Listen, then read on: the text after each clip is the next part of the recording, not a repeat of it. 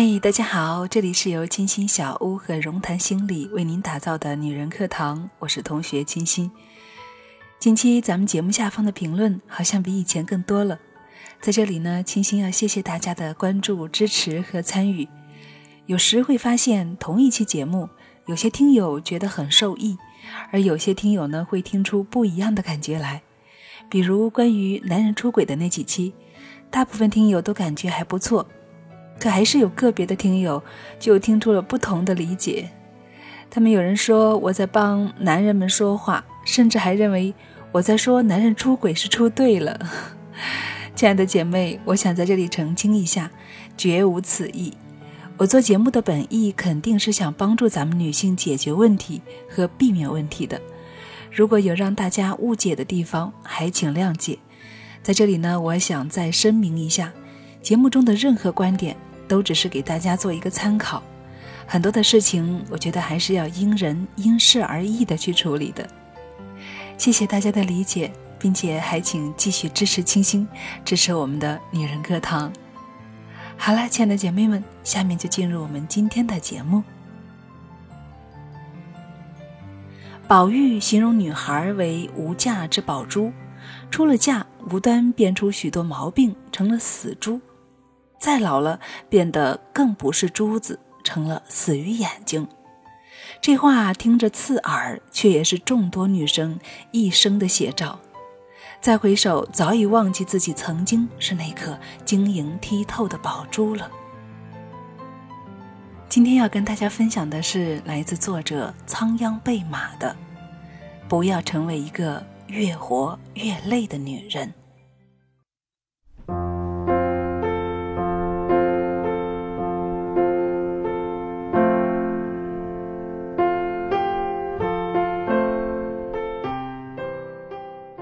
周末燕儿来见我，她是我的学生，将近两年没有见面了。在此期间，她生了一对双胞胎儿子，对她的印象还停留在她上课期间。她是个极其温婉的女生，轻声细语，娇俏美丽。她嫁得极好，大学恋人恋爱九年，修成正果，婆家是富甲一方的富人，生活优越。那时她唯一的遗憾，可能就是还没有生得一儿半女，如今也是得愿所偿了。生孩子是她的梦想，现在该是欢欣雀跃的美好时光了。可我却看到她原来吹弹可破的脸上，现在布满了痘痘，在白皙的脸庞上触目惊心。一阵寒暄后，我忍不住问她：“亲爱的，你怎么了？你的脸怎么了？”她告诉我说，她不开心，在产后有抑郁症。她有了宝宝后，强势的婆婆要求她做全职太太，而先生几乎无法沟通。现在唯一值得开心的事情就是有两个儿子，虽然有两个保姆帮忙看着，但是还是不放心，恨不得寸步不离，亲力亲为。每天在家里蓬头垢面，没人说说心里的憋屈话，所以呢，事情都是一团糟，生活一团糟，感情一团糟，事业更是一团糟。我给燕儿看了我右手小拇指上戴的戒指，我告诉她，这个戒指是我对自己的一个警示。我是一个母亲，但同时，我还是我自己。女人的一生会有很多的角色，妻子、母亲、儿媳、女儿、姐妹，但在所有的角色之前，我还是我自己。记得有位老兄评价说，最佩服我了，昭告天下自己有两个孩子，并且泰然处之的晒孩子、晒美貌。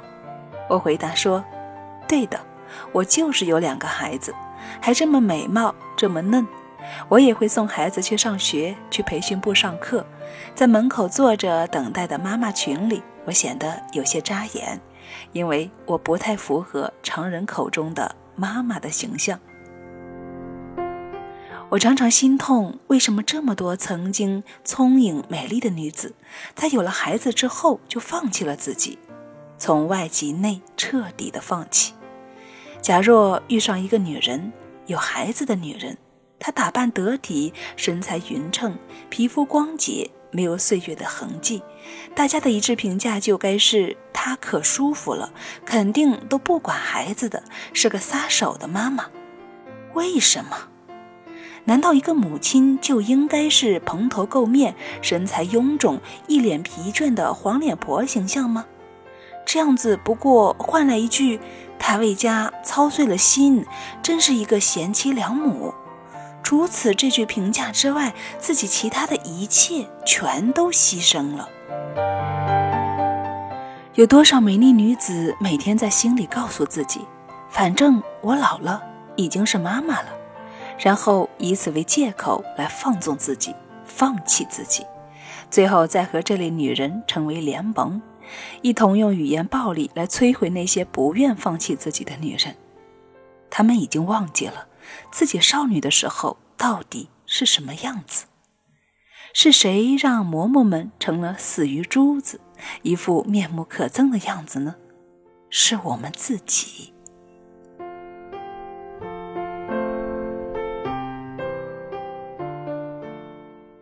我奶奶八十九岁了，身材匀称，皮肤光洁，时常面带微笑，散发着时光迷人的味道。她看起来比同龄人要年轻二十岁。她每天装扮得体，早晚要换两套衣服，因为晨起冷一些，中午有太阳需要增减衣物。头发永远是一丝不苟，走路徐徐，体态优美。从我记事起，她就是如此，一直没有变过。我曾经向她请教，怎么样才能够像她一样无惧时光？她说，定时定量，不急不贪，才有了几十年如一日的身材。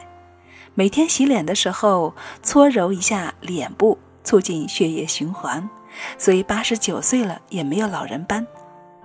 奶奶是个美人，从少女至今从未放弃过自己，所以她经住了岁月，她真真正正的美丽了一辈子。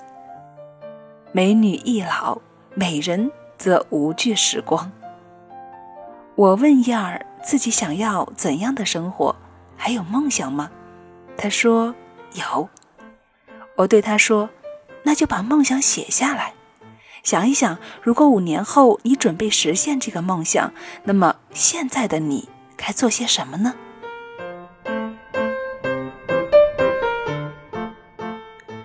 我曾经也是个家庭主妇，虽然不需要干所有的家务活，但时间几乎全给了孩子，陪伴孩子玩耍、学习，然后等待先生回家。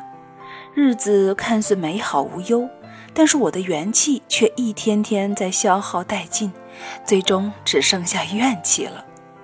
先生忙到无力照顾我的情绪，我的怨气就把他推得愈来愈远。曾经的花前月下，只剩下了无边无尽的等待电话；曾经的诗情画意，只剩下了焦灼。我几近绝望，我自问自己，难道要如此过完此生吗？我的一生在此时就已经画上句号了吗？我不甘心，我还有梦想，至少我还有梦想。当我朝着目标努力的时候，种种的障碍显现。公公婆婆冷言冷语，说家里又不用你挣钱，瞎折腾什么呀，好好带孩子就行了。可我还是选择了坚持。慢慢我会邀请婆婆带上孩子来参加我的音乐会，我从她的表情中读出了骄傲。现在的她非常支持我的工作，尽管我越来越忙，陪伴孩子的时间变少了，但我也从未懈怠过孩子的教育。比起陪伴孩子玩耍，我相信言行身教才是最好的教育。我不曾放弃自己，我为自己的梦想努力奋斗，就是孩子最好的榜样，孩子会将这一切都看在眼里的。现在女儿会说妈妈做什么事都很有毅力，儿子会对同学说我的妈妈不仅长得美，而且很有才华呢。这才是我想要的生活，我感觉梦想成真了。温润皎洁美丽的珍珠，它原本也只是一颗普普通通的沙子，蚌每天忍受的切肤之痛，如同生活给予我们的种种难题，但它终究成就了珍珠。没人能够放弃你，除非是你自己。在右手的无名指上套上一个无形的尾戒吧，提醒自己，我还是我自己。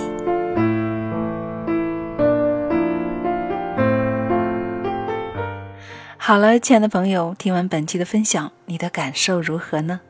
身边有没有镜子？我们来关照一下，是否我们还是曾经那颗温润闪亮的珍珠？如果已经不是了，那么从现在开始，让我们重新找回自己。因为生活不仅仅是只有家人，只有孩子，我们更要有自己。这里是女人课堂，欢迎大家添加我的微信公众号 F M 一二三二，与我取得更多的交流。同时每天会给大家推送节目的文字版本，与大家共同成长为内心强大的女人。最后，愿正在聆听的你做回美丽骄傲的自己。我是清新，我们下期节目再见。昨天都已枯萎，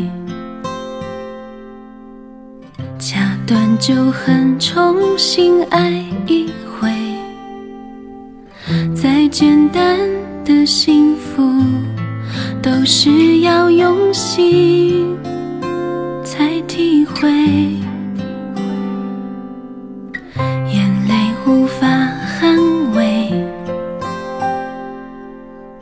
生活，总是要微笑面对。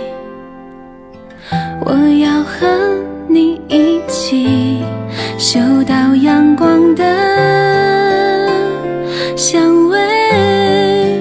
明天很美，明天一定很美，让那些磨难都统统去见。